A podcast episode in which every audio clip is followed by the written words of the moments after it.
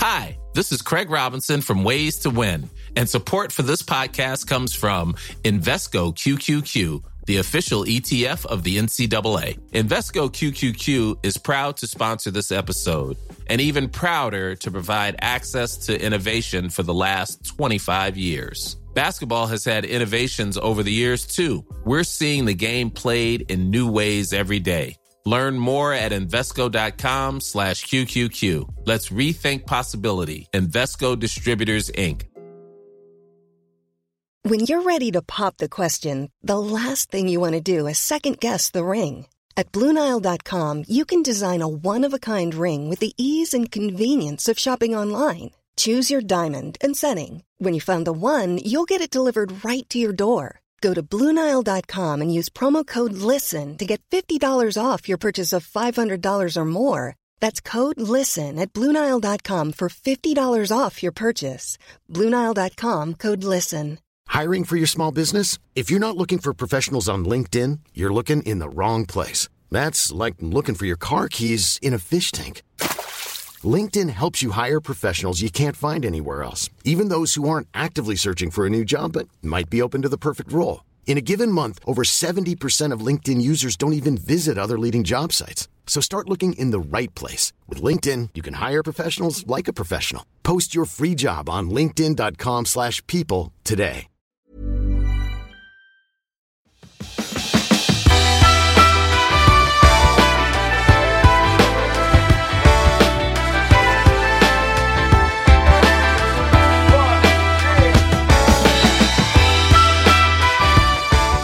Hej och välkommen till Klimakteriepodden med mig, Åsa Melin.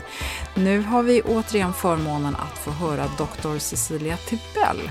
I förra avsnittet så talade vi om autoimmuna sjukdomar, vad som driver inflammatoriska reaktioner och hur det där hänger ihop med klimakteriet. Också en spännande passus om det här med covid och de som faktiskt får andra sjukdomar eller långtidscovid. Ja, men jättespännande. Så har du inte hört det så får du gärna lyssna på det. Men det här är ett fristående avsnitt, men vi hoppar rakt in i samtalet med läkaren Cecilia Tibell. Och hon är specialist i internmedicin och endokrinologi. Och det här är ett spännande avsnitt där vi tar upp bland annat åldrande, vad är det som händer, varför vi blir sårbarare, om sköldkörteln, migrän, hormoner, hur man kan bromsa åldrande och allt möjligt som är så spännande. Så välkommen att lyssna.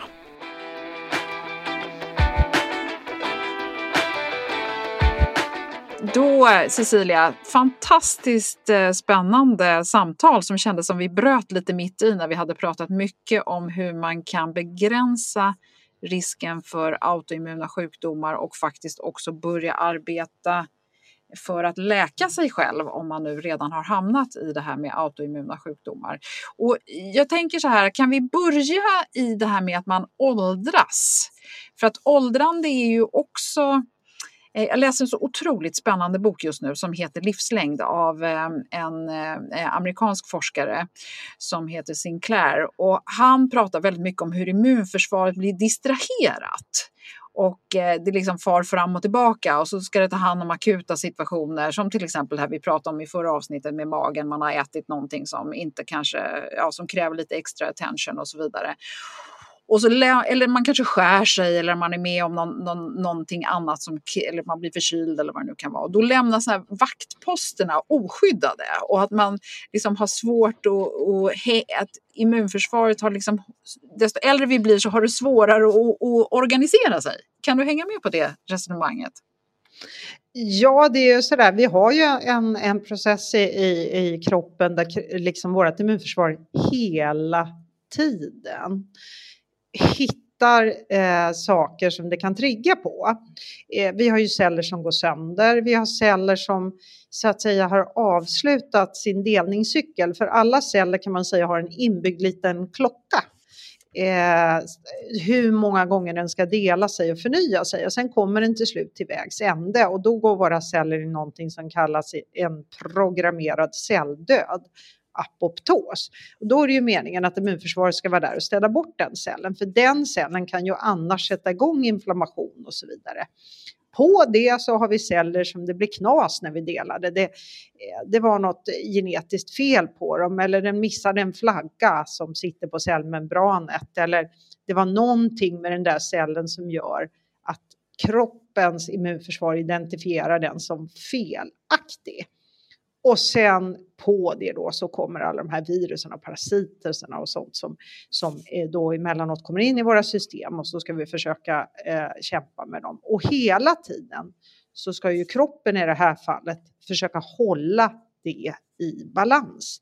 Det vill säga vi ska rensa bort den där trasiga cellen. Men vi ska inte rensa bort så mycket så det blir inflammation. Vi ska försöka ta hand om de här patogenerna utan att det ska bli så att säga ett problem med sjukdom eller infektion. Och vi ska helst identifiera om det har kommit in någonting innan det har varit inne och påverkat vår genetik. För det gör ju, kan man säga, virusar till viss del. Så att det sätter igång en reaktion som kanske blir en cancer. Och det är ju klart att med tiden så blir ju även vårat immunsystem, för det är också celler med en egen självbild, påverkat. Och då kan man säga en del av vårat åldrande handlar om det. Så att det finns en logik i det. Det blev ett långt svar. Ja. Så kan man ju säga att det som då är spännande är att vi har sett att en sak som spelar roll för den där cellhälsan och för hur länge våran cell lever, det är så att säga slutändarna på våran arvsmassa. Och då har vi som en liten klocka inbyggd där det finns en DNA-sträng som säger liksom, och om den där DNA-strängen går sönder på något sätt, ja, då dör cellen kanske i förtid. Men om vi tar hand om oss själva så kan vi till och med hålla våran vitalitet i cellen, eller vad man ska säga, vid liv mycket längre. Och det är också så att vi vet att man föds då med ett antal sådana här, så förlorar man dem under livet. Och lite beroende på vårt arv då så utrustas vi redan från början med ett antal celldelningar. Mm. Och därför pågår det jättemycket forskning, och då har man sett att om man tillför rätt sorts näring, och det finns till och med som en näringssupport för att behålla så att säga den här klockan i slutet på cellen så att den inte degenererar lika fort vid liv. Och på så vis så kan man så att säga bromsa sitt åldrande. Ja, det här är så spännande. Det kommer, när man läser den här boken Livslängd som jag håller på att läsa, då blir man helt nojig med hur häftigt och hur mycket grejer som pågår. Alltså jag bara känner så här, jag vill leva jättelänge, för det är så mycket spännande saker som händer inom forskning, och det går så fort framåt nu också. Det är ju superintressant era att leva i. Ja, absolut. För det, jag menar, jag tycker att den största förståelsen, det är ju hur lite vi vet. Ja. Jag menar, så mycket saker som har ändrat sig under den tiden, både som jag läst till doktor och varit verksam som doktor. Det är liksom, ja, det är så många saker som har vänts upp och ner på. Jag tog det här med gynekologin som var ju så en typexempel hur man liksom vände ståndpunkt. Nu hänvisar Cecilia till förra avsnittet. Ja, och just det. Och det handlade om att man ena dagen sa att alla skulle ha HRT och nästa dag så skulle ingen. Och nu har vi ju fått en lite mer modifierad inställning till det. Och HRT står då för Hormone Replacement Therapy, det vill säga att man så att säga ger hormoner när man kommer i övergångsåldern. Mm. Men jag kan ta ett exempel, en typ av läkemedel som heter betablockare som man inte fick ge till patienter med hjärtsvikt när jag började läsa medicin. Men sen gjorde någon en studie och visade att det var ju faktiskt så att det förlängde överlevnaden. Och då över en dag så ändrades det, och så skulle helt plötsligt alla ha betablockare när de fick hjärtsvikt. Och där har vi igen modifierat det, för det har insett att det var nog inte alla som hade hjärtsvikt som skulle få betablockare. Utan det var de som hade en hjärtsvikt som var utlöst av att man hade hjärtkärlsjukdom och hade haft en hjärtinfarkt. Så att min tid, där ändrar det sig hela tiden. Och det är ju därför som jag då tycker att vi doktorer måste vara lite försiktiga med att bli för tvärsäkra på saker. Mm. Och här blir det ju också väldigt uppenbart att man som läkare, man kan ju inte ha fått sin examen 1980 och sen sitta på sin kammare och göra samma lika hela tiden. Alltså är man inte med och på det här tåget, vilket ju måste vara oerhört svårt, så blir man kanske inte så himla uppdaterad helt enkelt. Nej, alltså dels är det ju det, och jag tror att där måste man kanske välja en väg också. Alltså, det finns de som ska vara jätteduktiga och superspecialiserade på just en sak. Och så kan man ju välja att göra, så att säga, att man skjuter in på någon specifik problematik eller någonting. Och så ägnar man allt sitt intresse åt det. Eller ser man som jag då, som jag tycker att allt är roligt. Och då blir ju mitt jobb att försöka hela tiden uppdatera mig över bredden. Och då kanske jag inte har det där superspeciella kunnandet. Men å andra sidan så kan jag ganska mycket om många saker. Och i det här då, och för mig då, så kan man ju säga att det som vi håller på med, vilket är det integrativa, det har ju blivit, det har gett mig verktyg. Och jag försöker ju då kontinuerligt att hålla mig uppdaterad inom den forskningen och det senaste inom det. Men det har ju gett mig verktyg att påverka, vara med och påverka mina patienters hälsa på ett sätt som jag faktiskt inte känner att jag kunde göra förut. Och som du då beskrev med när du gjorde det här AIP med din mage, kraften i vad livsstilsförändringar kan göra både för hälsa och mående. Jag beskrev i förra avsnittet vad jag hade för symptom med mage och hud och så vidare, och vad jag gjorde åt det delvis. Men ja, det kan man lyssna på om man vill. Jag tänker att vi ska gå vidare här nu med det som vi utlovade redan i förra, att vi skulle prata mer om sköldkörteln. Vi har ganska nyligen här i podden haft med ett par olika läkare, och du som har hört de här avsnitten vet exakt vad jag pratar om. Men vi har hört då från flera håll att en underpresterande sköldkörtel, det är bara att medicinera, punkt slut. Du och jag har ju tidigare talat om sköldkörteln i avsnitt 112, och det är helt uppenbart att vi behöver mer kunskap här, för väldigt många sitter där ute och undrar vad kan man göra själv, och jag vill ju inte tro att man inte kan påverka saker, och det pratade vi om också i förra avsnittet väldigt kraftfullt med, liksom att framförallt att det handlar om att managera stress och vad man äter och så vidare. Men just när det gäller sköldkörteln, Cecilia, vad ser du där som de kraftfullaste åtgärder och metoder för att försöka lugna ner den och kanske bli kvitt en medicinering, eller åtminstone bli beroende av mindre? Ja, och då kan man ju säga då att då kommer jag ju vända mig med lite det där mot att man inte skulle kunna göra någonting åt sin hypotyreos. För jag vill hävda att framförallt om man är i ett tidigt skede utav en, och nu pratar vi om autoimmun utlöst hypotyreos, för det är ju lite skillnad om man opererat bort en halv sköldkörtel eller om man har gjort något sånt, men om man nu har fått den här autoimmuna inflammationen i sköldkörteln som har lett till hypotyreos, så är det ju så att om man faktiskt redan tidigt upptäcker att man har såna här antikroppar, så kan man ju börja jobba med saker och kanske slippa att utveckla en hypotyreos. Och där kan ju jag väldigt tydligt se hos mina patienter att när de gör vissa livsstilsåtgärder så brukar det påverka det autoimmuna svaret för just de här antikropparna. Och då pratade vi om kosten, och där är ju en sån sak som jag då ser rent från klinisk erfarenhet, och som det ändå finns ett visst stöd i, att när mina patienter tar bort gluten ur sin kost så mår de bättre. Det är ganska ofta så att jag kan justera ner medicineringen lite grann.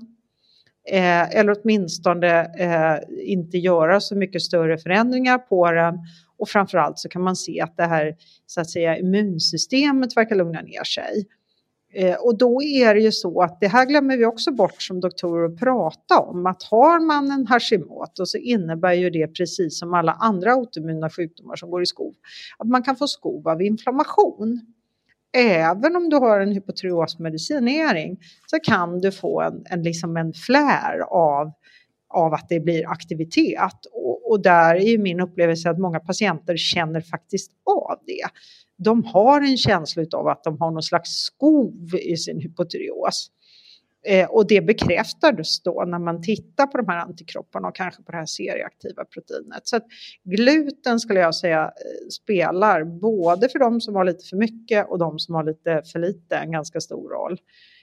Och där är framförallt symptom som hjärndimma och sånt där också som kan bli väldigt positivt påverkade av det.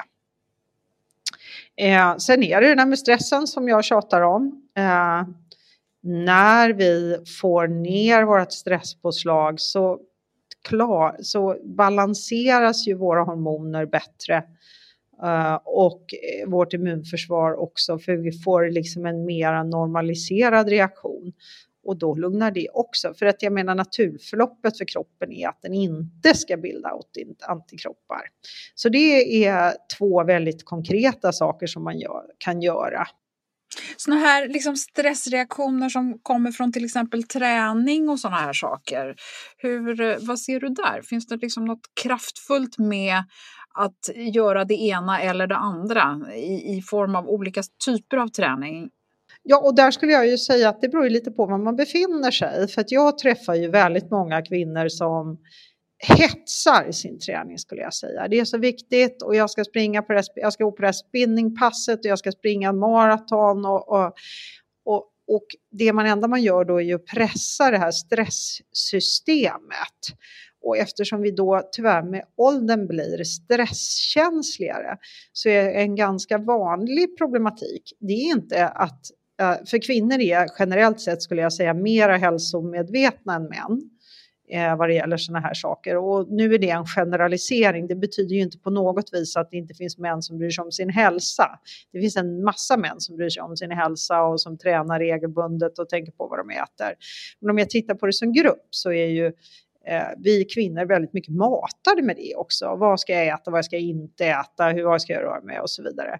Och då är det ganska vanligt när man kommer hit att det vi hittar är att man har ett sönderstressat system. Och då kan det handla mer om att man behöver göra lugna aktiviteter. Att man kanske ska fokusera på ett yogapass. Eller att man ska göra lättare styrketräning och sådär. Och där brukar jag ju säga att när man är över 40 så är det styrketräning som kanske borde få lite mera plats i livet jämfört cardio, av den enkla anledningen att vi, när det här då stresskänsligheten ökar, vi har lättare att släppa iväg stresshormoner, så innebär det också att vi börjar bryta ner vår kropp och våra muskelceller. Och för att underhålla det så behöver vi så att säga använda kroppen styrkemässigt. Och det är ju det som skyddar oss från att trilla och få höftfrakturer och lite andra tråkigheter när vi blir gamla. Plus att det spelar roll för att det bär upp vårt skelett.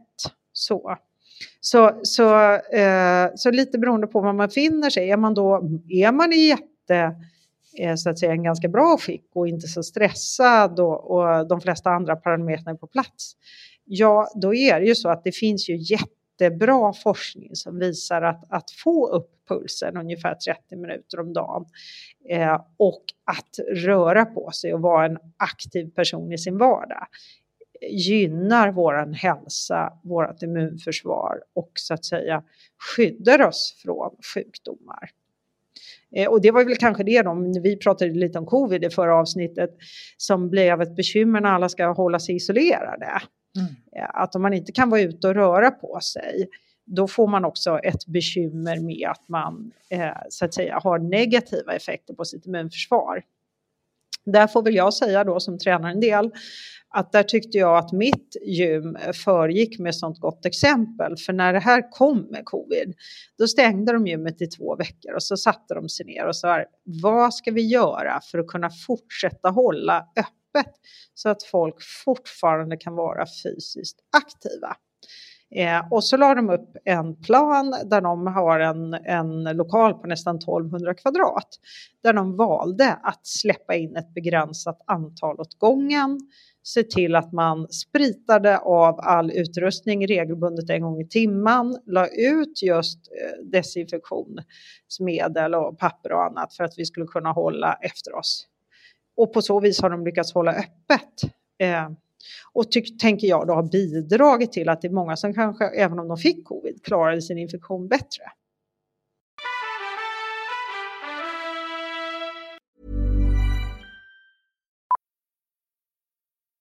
Millions of people have lost weight with personalized plans from Noom.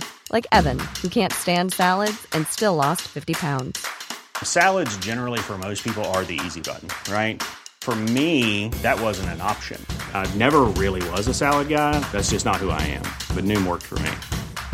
Get your personalized plan today at Noom.com. Real Noom user compensated to provide their story. In 4 weeks, the typical Noom user can expect to lose 1 to 2 pounds per week. Individual results may vary. Even when we're on a budget, we still deserve nice things.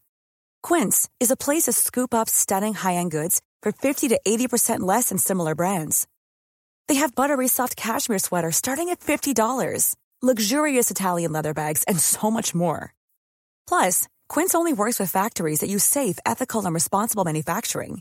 Get the high-end goods you'll love without the high price tag with Quince. Go to quince.com/style for free shipping and 365-day returns. Millions of people have lost weight with personalized plans from Noom, like Evan, who can't stand salads and still lost 50 pounds. Salads generally for most people are the easy button, right? For me, that wasn't an option. I never really was a salad guy. That's just not who I am. But Noom worked for me. Get your personalized plan today at Noom.com. Real Noom user compensated to provide their story. In 4 weeks, the typical Noom user can expect to lose 1 to 2 pounds per week. Individual results may vary.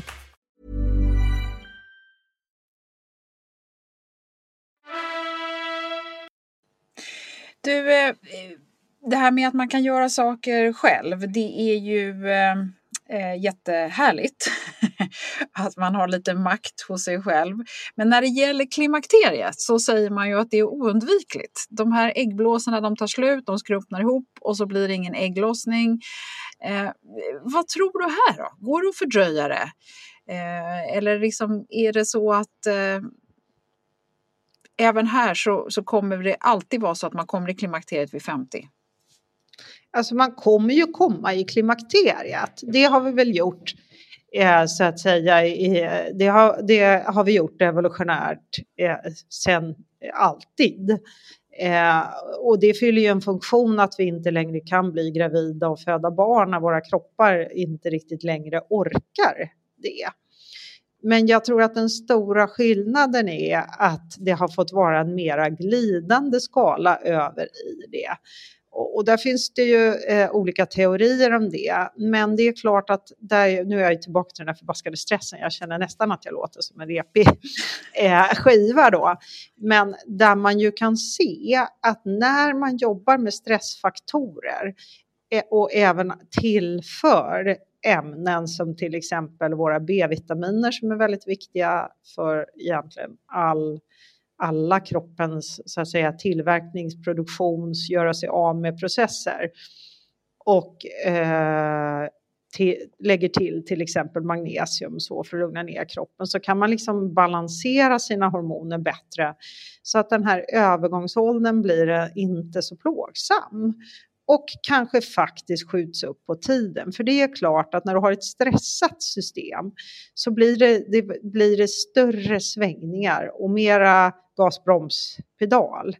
Och det i sig påverkar ju, tror jag, våran äggreserv.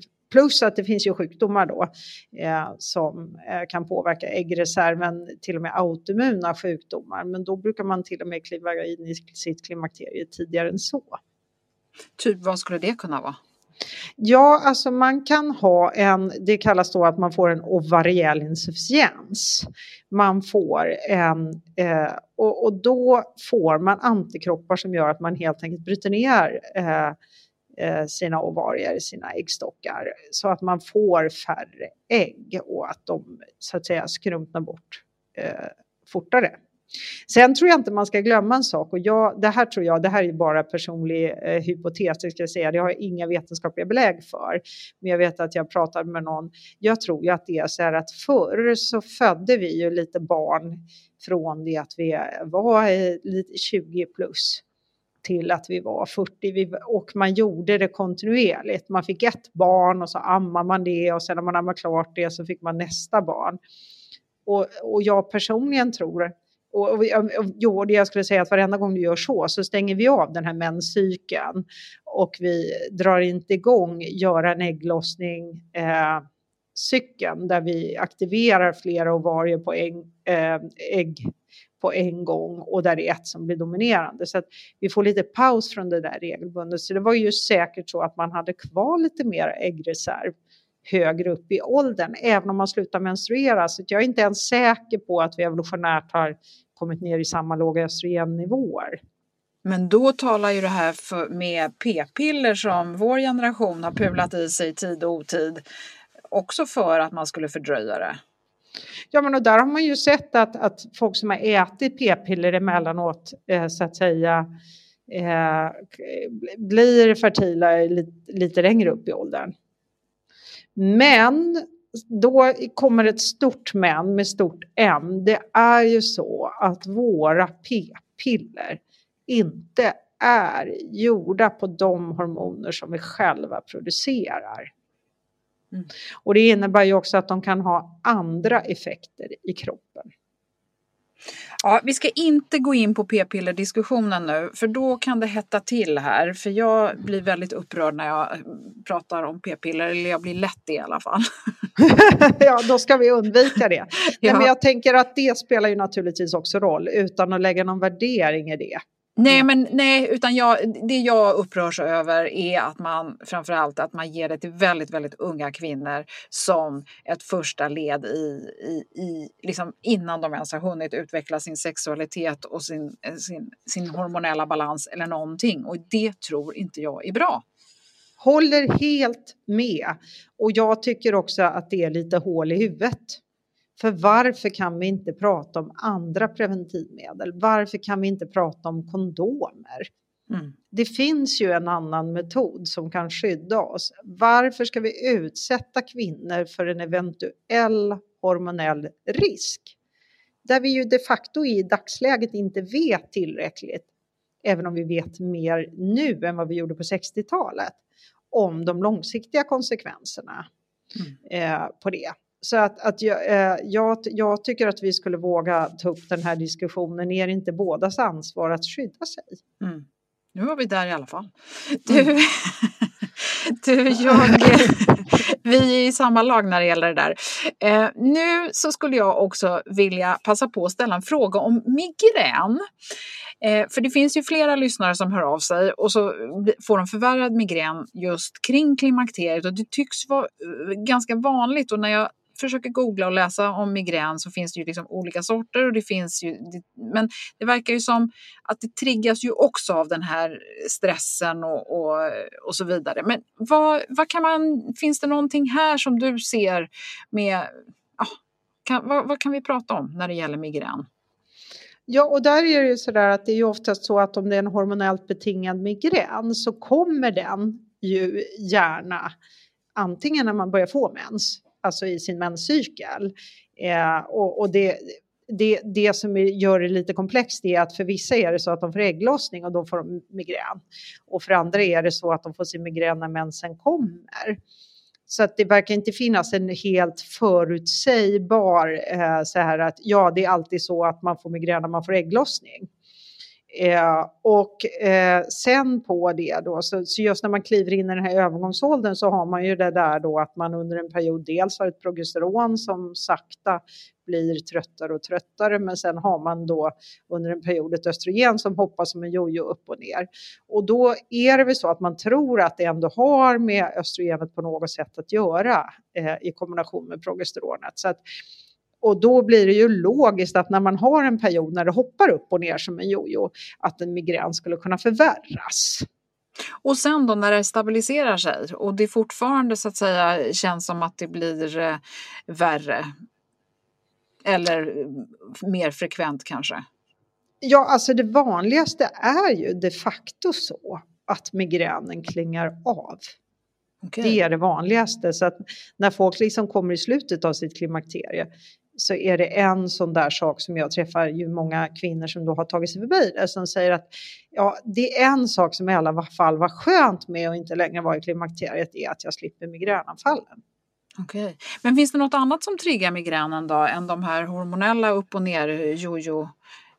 Ja, och då är det ju så här, då är jag ju tillbaka till den här gluten igen då. Då är det ju så att ganska många människor som har problem med migrän och som ganska ofta också har IBS-besvär.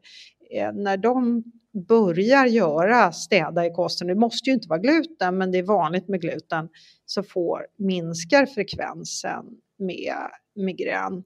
Och det där tror man ju på, tror man då i forskningssammanhang, och det här är igen inte vedertagen vetenskap ännu, att det kanske har att göra med att det skulle kunna vara en liten neuroinflammatorisk process som sätter igång migränen. Som ju sannolikt beror på en slags kärlspasm, att det krampar lite kärlen så att säga. Från början. Så att man får en lite sämre cirkulation i ett område och sen att det genererar smärta. Mm. Ja. Finns det något annat man kan göra själv där då? Ja, och då, för då är det ju så att tittar man då på, kan man säga, på den medicinering som finns för att förebygga migrän. Så emellanåt så är det ju just så att man använder p-piller för att det ska bli en jämnare hormonnivå hela tiden. Och det är väl därför som det då, så att säga, det logiken blir att när det hoppar mycket upp och ner så blir det mera migrän, eller när man får stora cykler och så. Så det har ju varit ett sätt att behandla migrän. Men sen är det ju det där att vad är det för trigger mer? Ja, stress är en sån viktig utlösande faktor. Det vill säga att och det är klassiskt då att när man väl släpper stressen så får man sin migränattack. Så att jobba med, att försöka i den mån det är möjligt att reducera sin stresssituation. Så är det också ett sätt att komma åt migrän. Och kanske sen se över kosten. Jag har en kompis som så fort hon åt en lagrad ost så fick hon migrän. Och då är det sannolikt relaterat till att lagrad ost innehåller ganska mycket histamin. Och histamin fungerar också som en signalsubstans.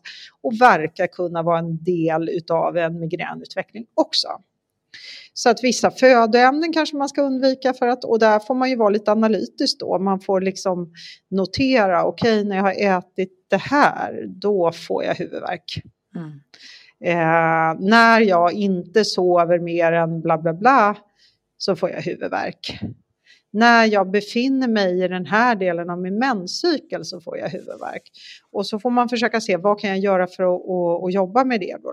Mm. Ja. Så det finns ingen sån här undermedicin som är på väg ut som ingen skriver ut, men den finns?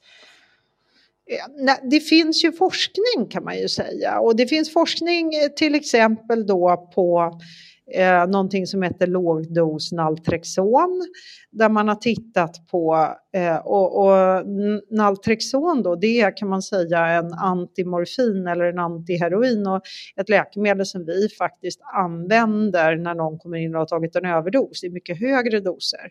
Men då har man sett att i låga doser så kan den här medicinen påverka smärtkänslighet. Och dessutom verkar den ha så att säga effekter, immunreglerande effekter. Så att det både påverkar smärtkänslighet men också immunförsvaret. Om man då tänker att smärta kanske ändå är relaterat till lite inflammation, så finns det en logik i det. Man har även tittat på oxytocin. Oxytocin är ju det där som vi frisätter när vi får en orgasm. Oxytocin är också det som sätter igång en förlossning.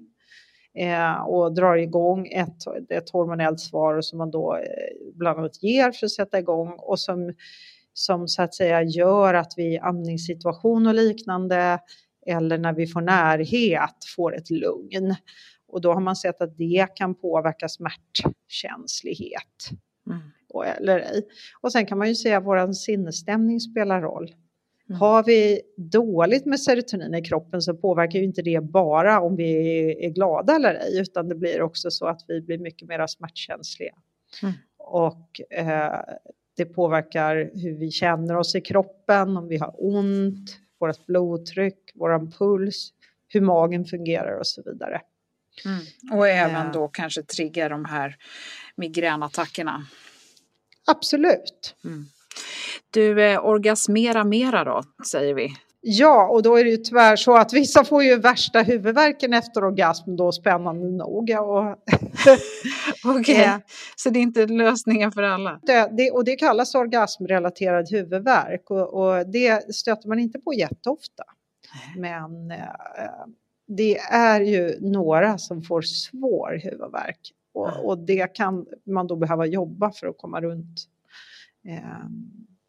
Jättetråkigt naturligtvis, för det är trevligt att få en orgasm. Det är otroligt trist att få en orgasm och sen får man värsta huvudvärken. Ja, tror jag faktiskt, jag är inte säker på det, men där tror jag att det är så att det drabbar män oftare än kvinnor. Mm-hmm. Kanske större ansträngning för dem på något sätt. Mm.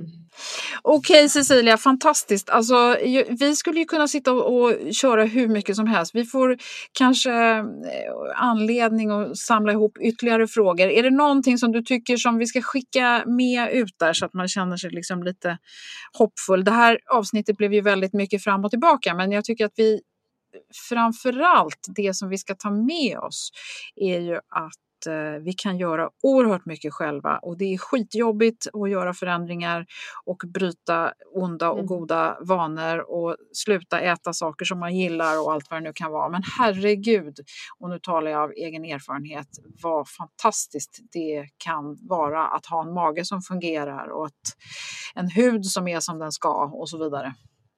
Och jag tänker ju så här, att man kan ju se på det där med sitt eget ansvar på två sätt. Man kan ju se det som, jag har en möjlighet att förändra mitt mående.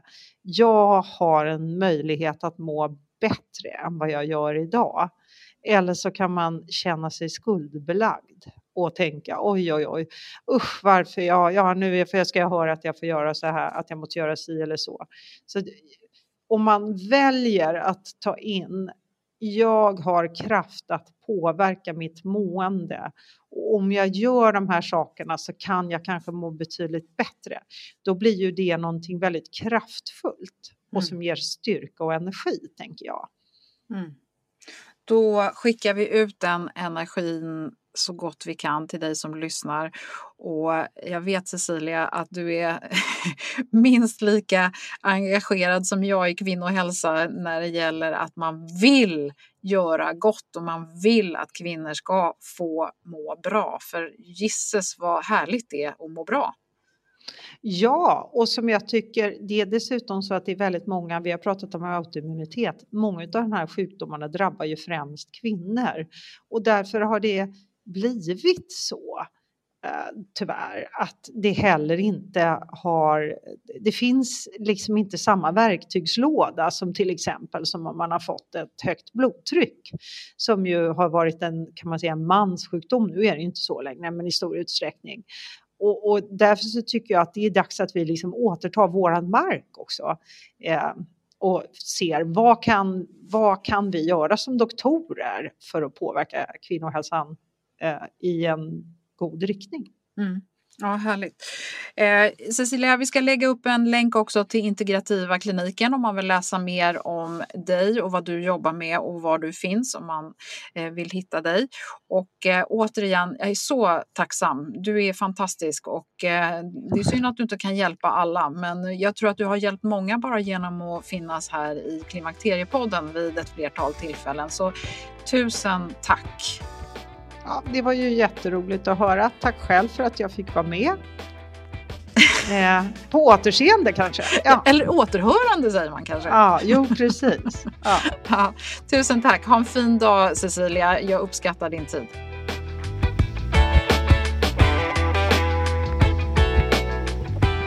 Jag gillar det som Cecilia sa med största förståelsen är hur lite vi vet. Och på Integrativa klinikens hemsida så kan man läsa den devis som Cecilia och hennes team arbetar efter. Nämligen, det är bättre att behandla patienten än sjukdomen. Och det här sa en klok doktor redan för mer än 100 år sedan. Hoppas du tycker det här är lika spännande som jag, för det händer så otroligt mycket på hälsofronten och kunskapen och förståelsen om hur vi fungerar. Och den uppmärksamma lyssnaren vet ju att Cecilia har varit med i ett antal tidigare avsnitt, 80, 81, 112, 176 och så nu då 188 och 189, det du lyssnar på. Och då har vi pratat om sköldkörteln, vi har pratat om autoimmunitet som det här är en uppföljning på från förra avsnittet. Så har vi talat om kosttillskott och näringsstatus och brister och vad det kan ge för uttryck. Så ja, lyssna gärna på flera avsnitt. Det finns mycket kunskap att hämta här. Så ja, kolla in boken Livslängd som jag har hakat upp mig på här nu, som jag också pratar om i avsnittet, som David Sinclair har skrivit. Han är forskare på Harvard i USA. Och som alltid så finns de här länkarna på klimakteriepodden.se och på Klimakteriepoddens Facebook-sida. Och på hemsidan klimakteriepodden.se kan du också använda sökfunktionen om det är någonting som du vill lyssna på som vi har talat om tidigare. Det finns massor med tips om olika delar och ingångar i det här med hälsa. Så hoppas du kan hitta andra avsnitt som du tycker är spännande och som är aktuella för dig. I nästa avsnitt så ska vi bege oss ut i skogen med Amelie Cardell. Vi ska nämligen skogsbada. För visst vet du redan att man kan hämta kraft och energi i skogen. Men jag trodde i min enfald att det räcker att rusa runt i den. Nu har jag fått ett nytt perspektiv som jag vill dela med dig. Så missa inte det. Tack för att du lyssnar på Klimakteriepodden och välkommen snart igen. Hej då!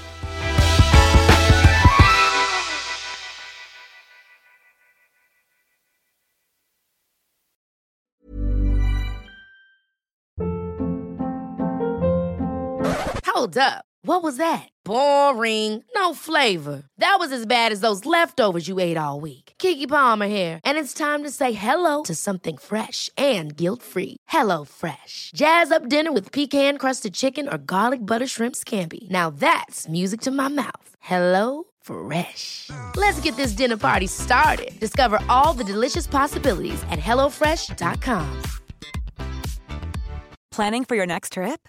Elevate your travel style with Quince. Quince has all the jet-setting essentials you'll want for your next getaway, like European linen, premium luggage options, buttery soft Italian leather bags, and so much more. And it's all priced at 50 to 80% less than similar brands. Plus, Quince only works with factories that use safe and ethical manufacturing practices. Pack your bags with high-quality essentials you'll be wearing for vacations to come with Quince. Go to quince.com/pack for free shipping and 365-day returns. Imagine the softest sheets you've ever felt. Now imagine them getting even softer over time. That's what you'll feel with Bowling Branch's organic cotton sheets. In a recent customer survey, 96% replied that Bowling Branch sheets get softer with every wash. Start getting your best night's sleep in these sheets that get softer and softer for years to come. Try their sheets with a 30-night guarantee. Plus, get 15% off your first order at bowlingbranch.com. Code BUTTERY. Exclusions apply. See site for details.